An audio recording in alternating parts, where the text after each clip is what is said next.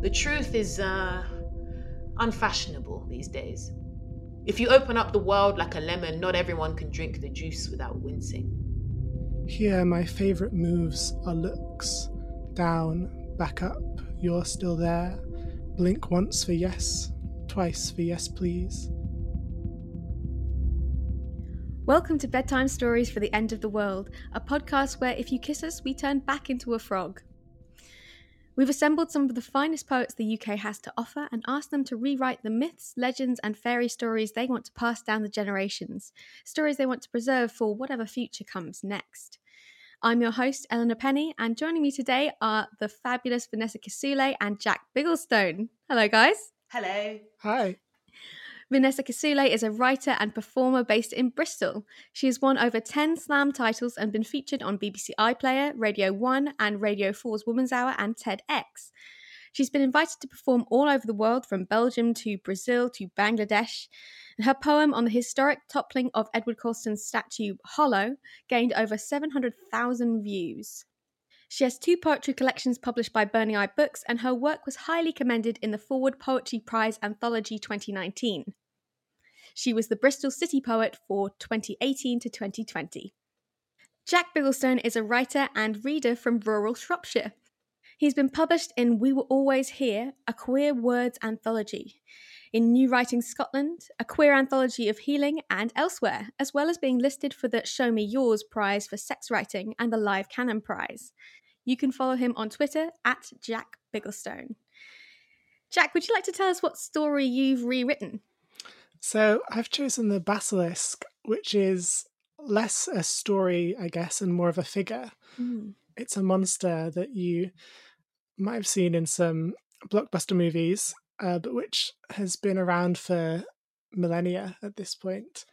And it's an interesting beast. It's kind of difficult to pin down. You see different representations of it where sometimes it's a giant snake, sometimes it's half snake, half cockerel legends and stories about it pop up across the world, mostly to do with its ability to kill people with its gaze. Fabulous. That would take it away in your own time. Snakeskin. Prince. First sight or sight second, Prince saw most ancient artistry, hand stencils flurry across stone, ochre spray. Each stamp says, Yes, I am, shows, Yes, I was. Prince saw on still water shined obsidian, polished bronze, coated glass, slips, nose, lips. Eye sees eye. Prince saw distortion, despair, unseemly skin, cracked carapace. Symposium philosophers said, Know thyself, easy. Wrestled gymnasia poses into quartz ideals. Prince saw stone bicep, squatting statuary, shape of heroes, and chorus recognize villain's mask. They hiss, outcast, shelter in the archive's shade, unusual mosaic of oddstock tessera, piecemeal beast called basilisk, transcribed as prince, shining crest but dressed in shame, hybrid specimen called calcatrix, glossed as stalker, sharp eye, disgusting sight, strange to perceive, punish the scene. Luca. Following along the walk home was a tickle behind my ear, a mutter and a nudge smirking at the edge of my vision, like the notification flash I ignore from Mr. Discreet, only named by a crown, worming his attention into my bedroom. Emoji eyes that ask for pics, that want to watch as the work drag I've worn all day drops off me. Every cheers man said falls down and hits the ground dead. I slink free and start to get ready, laying out paint, powder, sacrificial lamb. As I will it, so shall it be. A call going out to any 90s movie glamour idol. Bring this look together. In the dusk, my mirror and me, we have a good thing going. I show him what I want to see, and his head nods affirmation as the glitter screams, I've got cheekbones and I'm not afraid to use them. So let us appraise the collected styles and skins hanging in the closet, the nature boy home knit, the floral femme, cozy slouch or peach tight, into black lace and straps make me the dark, rapt focus of the night. Prince saw magazines, posters, ads, and sponsors, cinema haze, TV kiss, tasteful sex, close up shot, everywhere surfaces, contextless faces, confusing realism, such increase of appearance, delicious extreme, consumed and digested, leaves us unsatisfied, twisting against ourselves. Luca. As I try to strut down here on Easy Street, some faces turn sour, a disgusted mouth spitting out, What do you think you're looking at? Unlike Cinderella clocked at twelve, I could unravel, a spook in human rags, ghosted and dropped in the uncanny valley, kicked to the curb, I mean kicked, in the cold splash of a spotlight. I've been measured and found faggot. But armed with bracelets, rings, and chains, glass jewels and false stones shining, I spin and dazzle. Rebounding light, reflections glancing off my scaled silver and looking like some star my childhood had never seen. From out through the light beams and pumped haze, gazes reach towards me as I turn and scan outlines, my pocket buzzing on the digital grid of profiles, old and new networks of undercover desire that float me as I dance. Here, my favorite moves. Are looks down, back up, you're still there. Blink once for yes, twice for yes, please. And if in that magic moment our eyes catch, a tunnel opens, pupils widen to swallow all I'm serving and seeing, the recognition that we both arrived in stunning time, to this point formed in our own glorious image.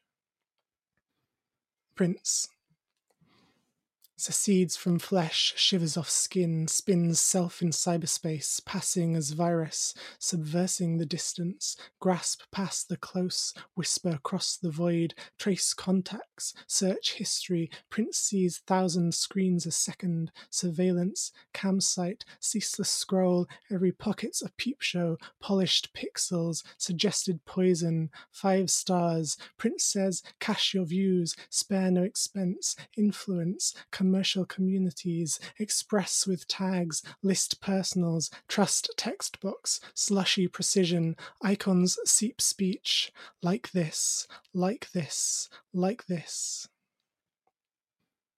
Luca. In the bathroom, it's slippery still. Someone's punched the mirror, angry at the image only they saw, about faced, hair parted backward. But I don't mind myself in pieces rather than a convincing whole multiplied side eyes glinting amid the shatter like someone watches from behind, waits for the big reveal. I review selfies, stroke down the feed of other faces, green eyed and complimentary. Prince sends snake emoji, winks.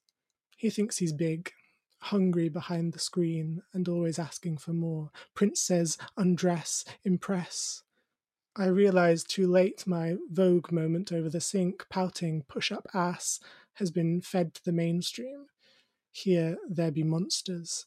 Here there be high school gorgons, work colleagues, the dread army of aunts and uncles who comment, You always were a one, so brave. Prince messages, chasing tail, sliding circles, fast pulse.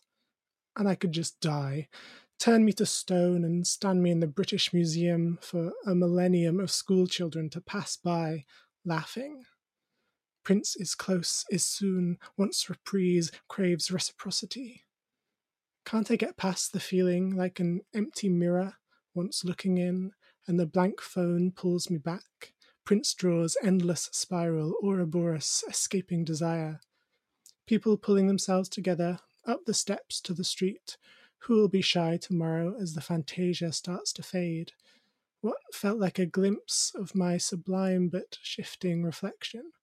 How to hold those pieces together in one hand, keep something shining for myself. Prince says, Show me, show me, like this.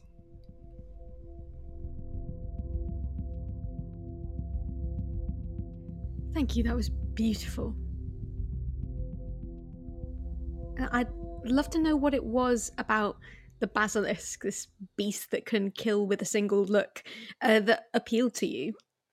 It first started when I saw a, a mention of it um, in a book of folklore, and it talked about a warrior being sent out to defeat it and being coated in this armor of mirrors, which was at first just such a resonant and strange image, and which seemed to speak to me about this peculiar mix of wanting to be seen, being covered in something so decorative, but also wanting to reflect that gaze, wanting to somehow protect yourself from being seen, both happening at the same time.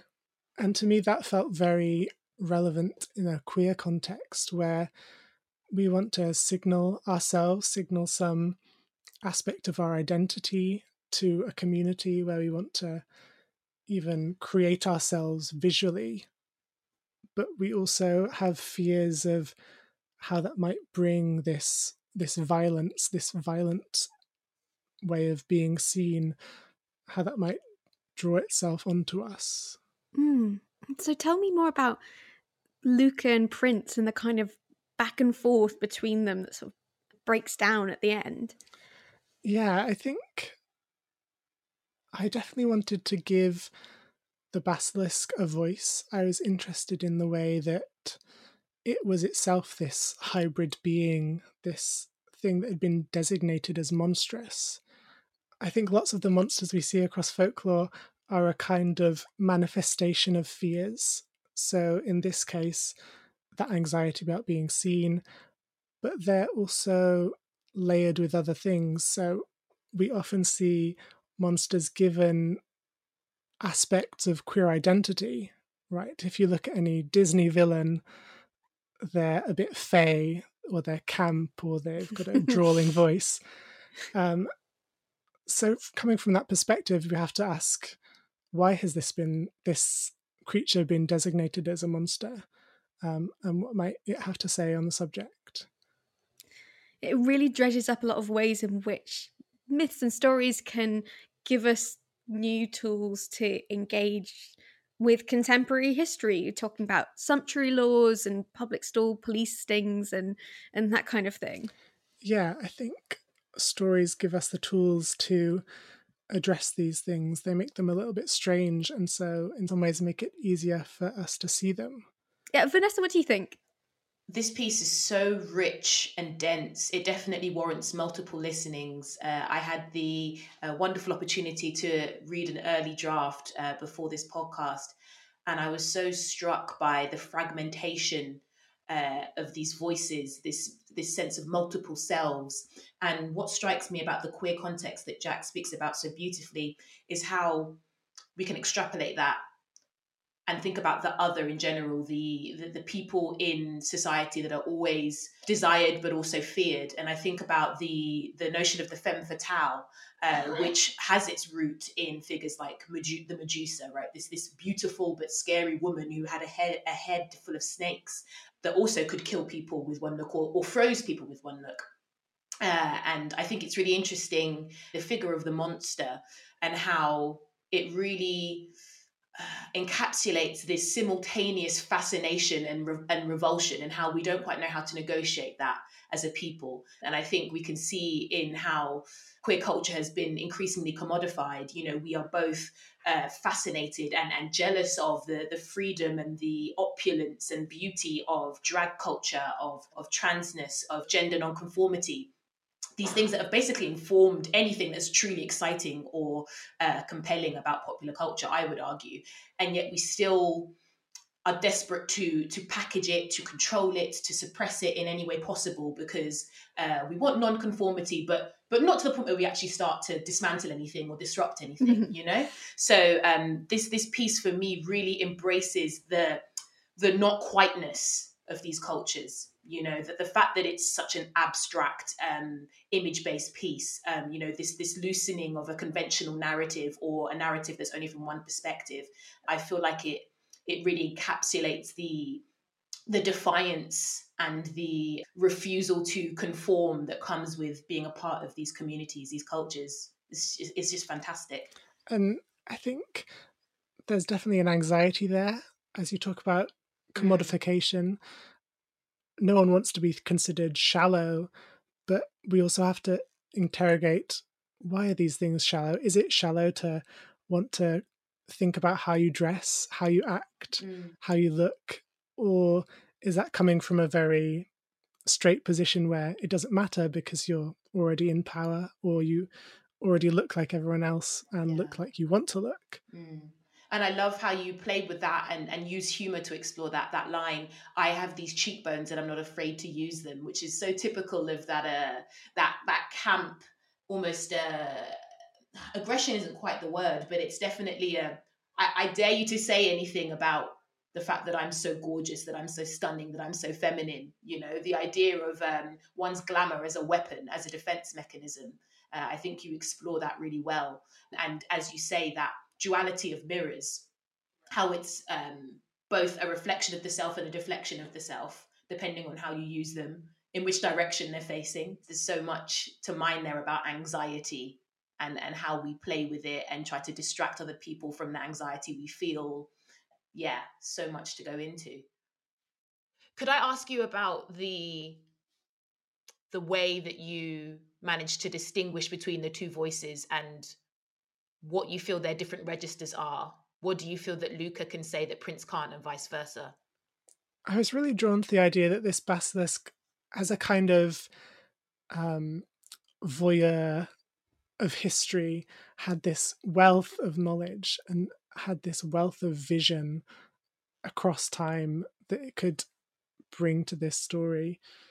One of the things I'm thinking about a lot is social media and contemporary ideas of the image. But I'm also very wary of turning it into like a Black Mirror episode. You know, technology is yeah. going to kill us. Um, we see, I've seen so many articles about the age of the selfie as this mm. new thing that we're all deeply shallow. And mm. I think we have to be aware of those dangers and we have to interrogate how we're using these things, how they're serving us, and what they're taking from us. Because at the end of the mm. day, on social media, you're the product. Mm. mm. But equally, there have been self portraits for as long as there have been people. There have been people making Absolutely stamp prints. There have been people drawing themselves, looking at themselves.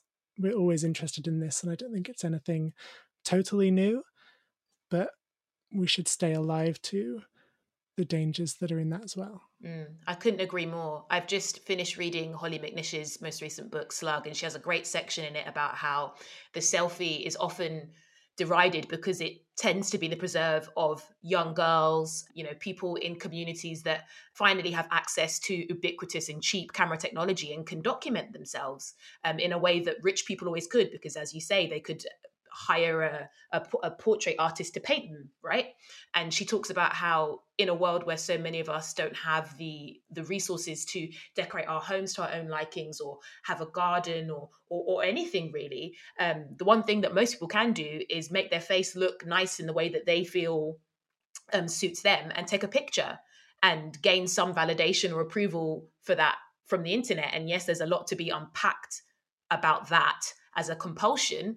But I do think that uh, there is a lot of sexism, uh, homophobia, perhaps even in this disdain for the selfie. Uh, I think you know it's it's a lot more complicated than people would give credit to. It feels uh, like not coincidental that there's a massive panic about the sort of moral degradation of society at the moment where like the means of self-representation has been like somewhat democratized although as you say that it comes bound up with like lots of more dubious stuff about how we are the product when we put stuff on social media.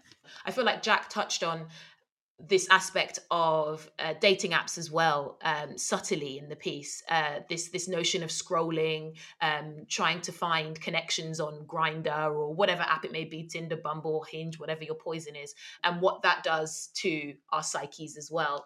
And it's interesting because of course Grindr was the first dating app in essence. So again it has this queer history this queer origin story this notion of of seeking connection in these online spaces so there's a lot that jack manages to pack into such a short piece about all these different ways that uh, queerness has had to exist and proliferate but also obfuscate itself because there is that safety isn't there of looking online and, and being able to be covert if you're not out or if you're you're not um, in a place where you would necessarily go to a gay bar or a gay club or whatever. But then you could argue that that has contributed to the erosion of those live spaces or those um, physical spaces as a means of uh, building community. So there's there's so much that you can think about reading this piece as far as how technology intersects with with with queer culture with queer community um so much stuff but only so many hours in the day.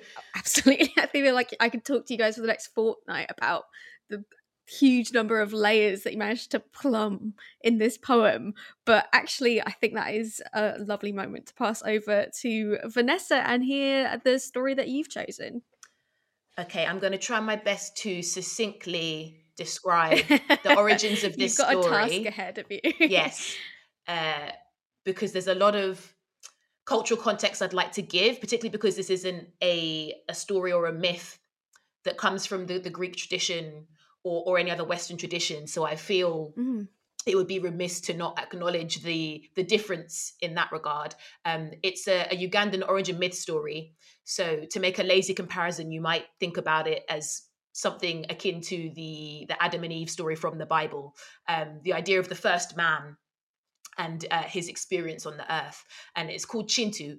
Um, that's spelled K I N T U. Um, we pronounce our K's like chuz in Luganda, and it centers uh, Kintu and the wife he eventually um, meets and falls in love with.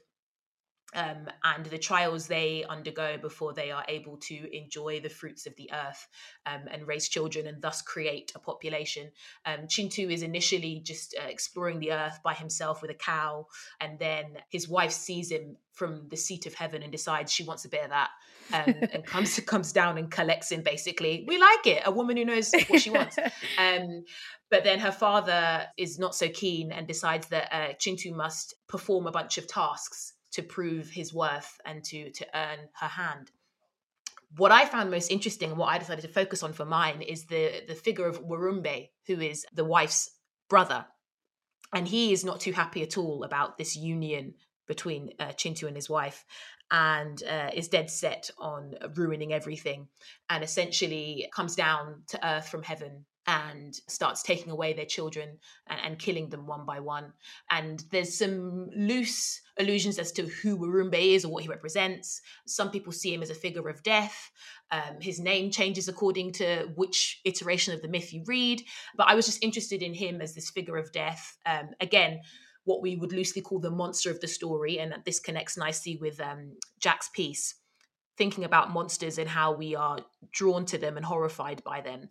So yeah, Warumbe fascinates me as a figure and I wanted to give him a voice, I wanted to give him a position and to think about the role of death in our lives. So this is this is the resulting piece. Warumbe or voice notes from death. Now let's make one thing clear. You're nothing special. You, you are the fifth journalist in three days to beg for an interview. I've Googled you.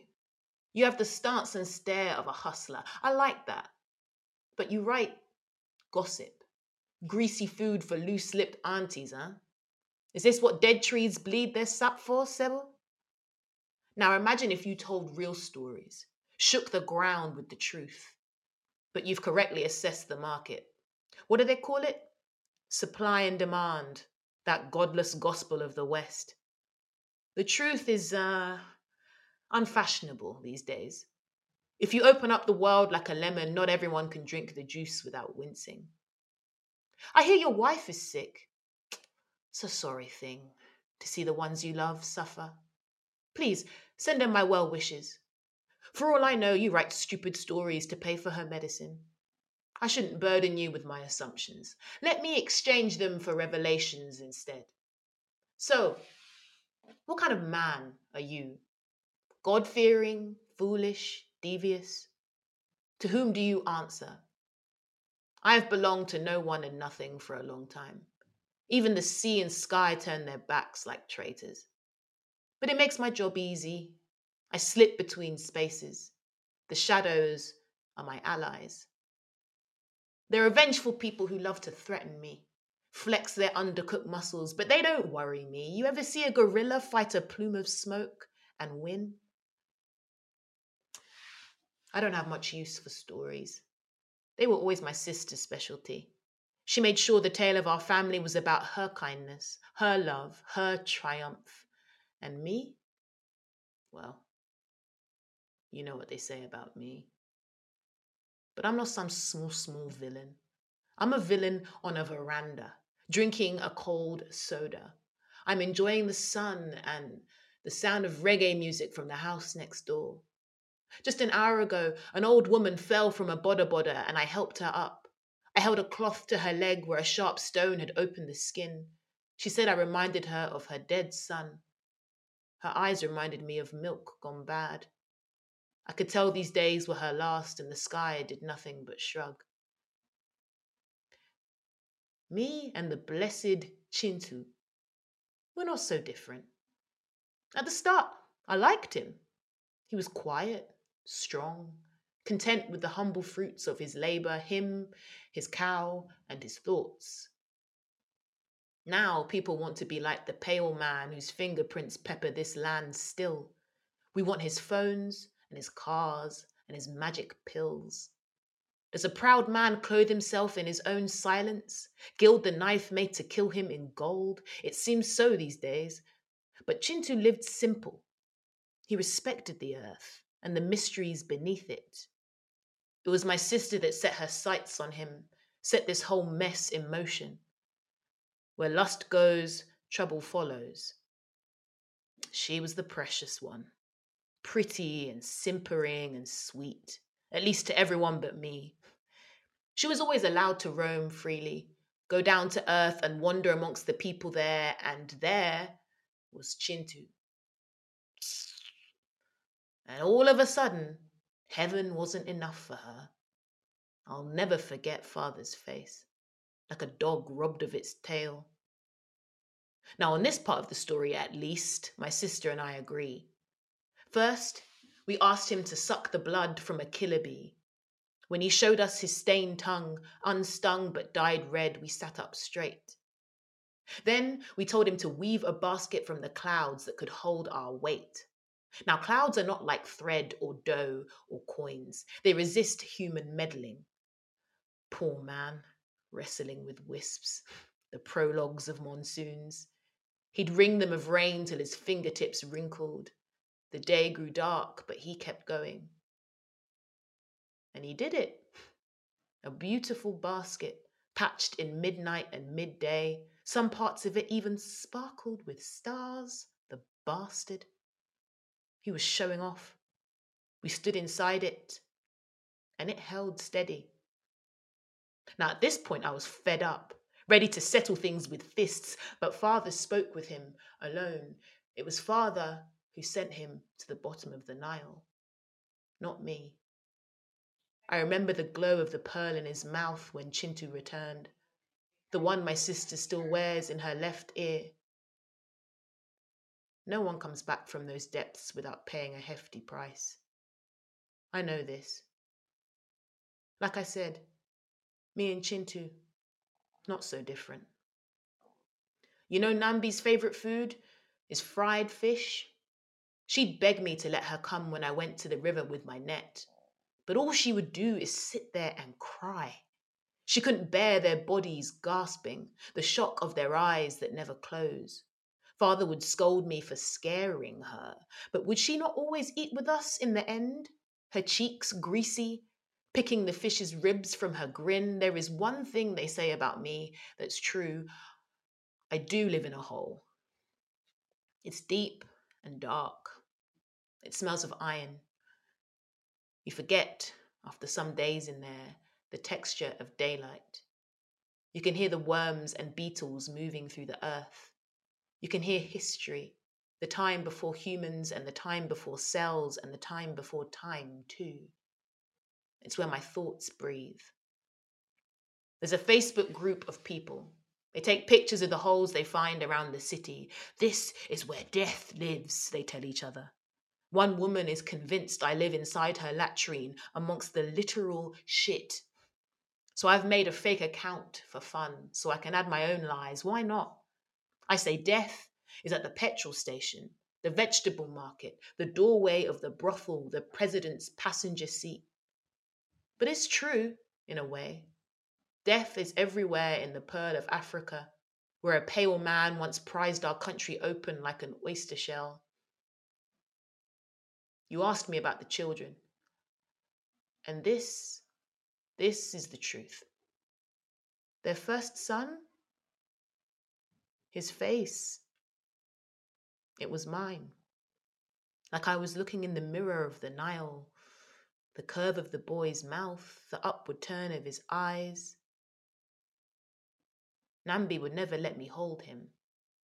They took themselves down to earth to make a life of their own, grew food and gathered grain, the boy growing older, every day looking more like the brother she scorned. You are a rare thing, a smart man. So you know that nobody belongs to anybody. Even I struggle to accept this. I did not take him, like she says. I simply walked, and he followed. It's as if he knew.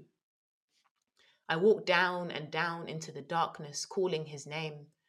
I wept inside there where no one could hear me. They all come eventually men, women, children, kings, beggars. I go inside with them and come back alone. Some of them are grateful. Their faces break open with relief.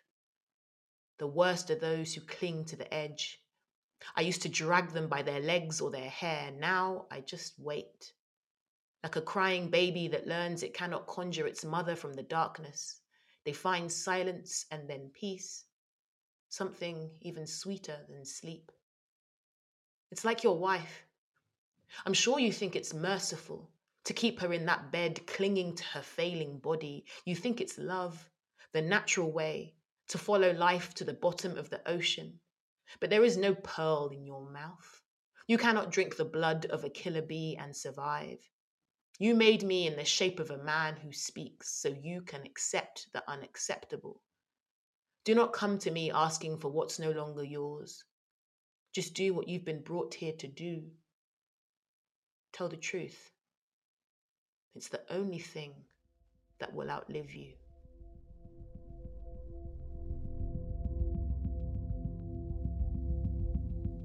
Oh, God, what an astonishing reading. Thank you so much for that.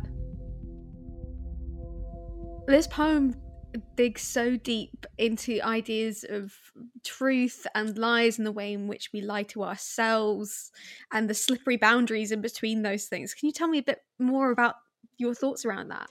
Yeah, I think uh, stories are a really interesting demonstration of of willful lies or the mechanisms we use to soothe ourselves you know we can trace that right back to fairy tales and um, the, the, the disney stories we sit our kids in front of right? Which extol virtues and beliefs about you know human kindness prevailing that are, are, are really nice but also completely antithetical to the world when you actually look at it with the clear cold eyes of an adult.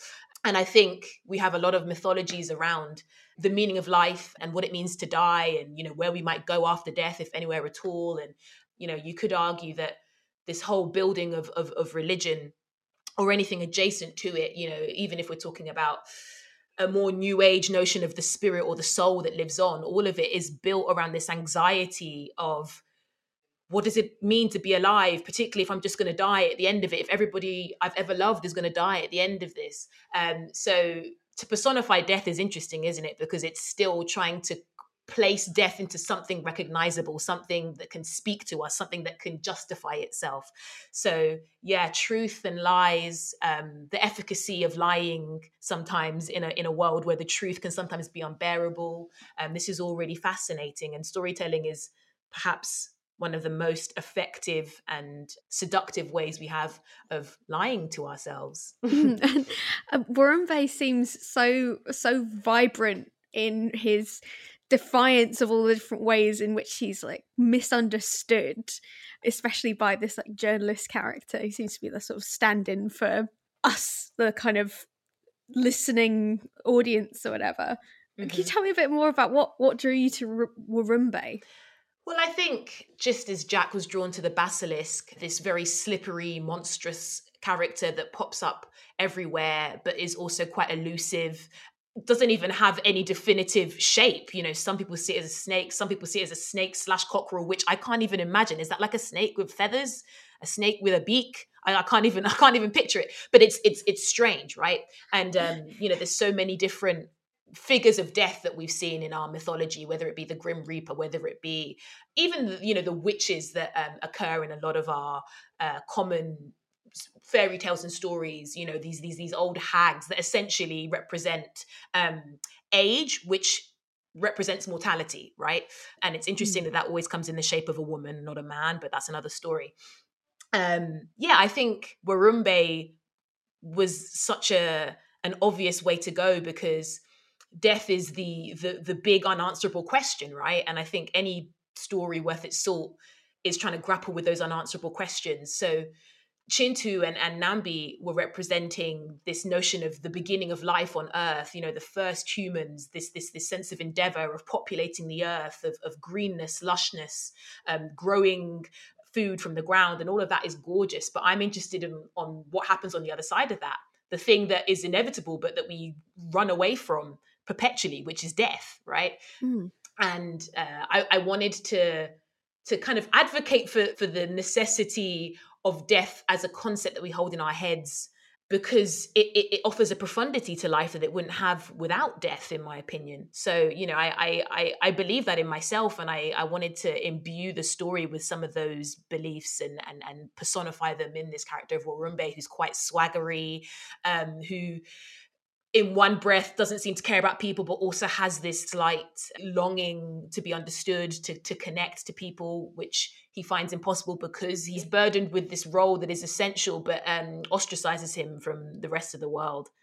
So yeah I, I, find the push and pull in him as a character really interesting.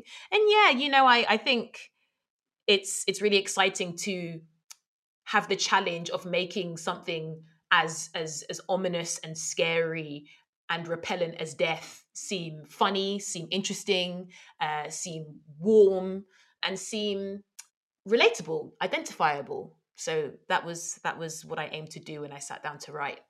Mm, and you talk about him and Kintu being not so mm. different. Yeah, life and death is the cycle, isn't it? Which is, you know, definitely not my sentiment. It's quite a trite one, but it's it's facts, you know. That wonderful idea of you know for every person that leaves this earth you know there's there's multiple people that are that are coming into it. And you know i think the basic principles of godliness which i know is quite a loaded word but when i say godliness i mean um this sense of of value worth love that you know god at least in the christian sense in theory has put into every human being. I think when you think about that as a guiding principle, um, there is something very unifying in not only have we all had the the honor of, of being born and being alive but that we are all leveled and humbled by the fact that we're all going to die mm. um, you know i think that's that's a continuum of the same logic the same basic sort of anchoring and i i find that very beautiful you know because it, it, it brings everything into such stark perspective all the posturing we do with the little time we have on this earth, all the accoutrements and and and silly shiny things we accumulate and all the stupid games of status we get caught up in yeah and it's like yo none of that is going to stop you from dying like mm. you know so i think it's really really pertinent to remember that on this journey that you have on the earth absolutely and and jack your poem seems to be similarly fascinated albeit in a different way with this sort of creeping presence of death and mortality. What's your what's your take on uh, Warumbe? One of the things I was struck most about him is that he's not cruel, right? He sends his well wishes to the reporter's wife. He helps a woman. In, he says that he helps a woman from who's fallen in the road. He could have been this figure that's like very much on the side of death and killing people, taking people, but he's kind of got a cool patience about him. Mm, mm. Yeah, I'm, I'm, I'm really glad you picked up on that. Uh, I don't think Rumbe would have been very interesting if he'd just been a cartoon villain that just blithely went around being violent and callous and cruel. I don't I don't think there's there's much to be interested in or engaged by in that idea. I think it's far more interesting to accept that even the most dark and uh, scary of characters might have these glimmers of uh, kindness and compassion because I think that's true of human beings in general. Yeah, and I and I and I wanted to explore that complexity uh, and the fact that you know there are people in this world who have to deal with death all the time you know whether it be doctors whether it be undertakers you know people whose daily lives are confronting this you know this this other end of life.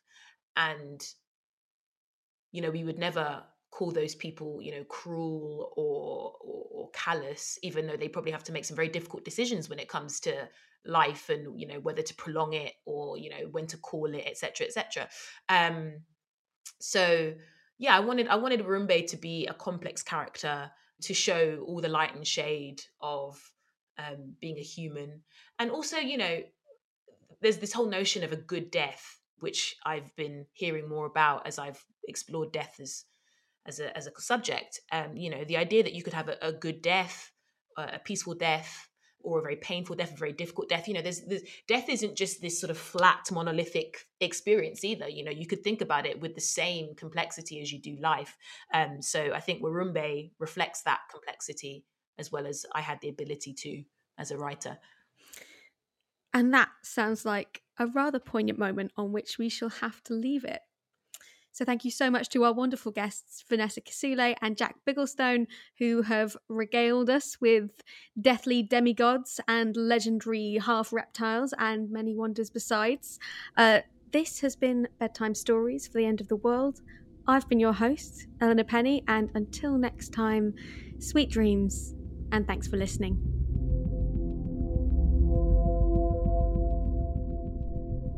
This has been Bedtime Stories for the End of the World. Our project producer is Tom McAndrew, and our podcast producer is Maya Bosworth. This project is funded by Arts Council England and supported by the good folks at Spread the Word. We have a book out also entitled Bedtime Stories for the End of the World. It's illustrated by the artist Inquisitive and published by Studio Press. To get your copy, you can go to our website endoftheworldpodcast.com. There, you can also explore all our previous episodes and find out more about our writers and their stories. You can find us on Facebook, Twitter, and Instagram at Goodbye World Pod.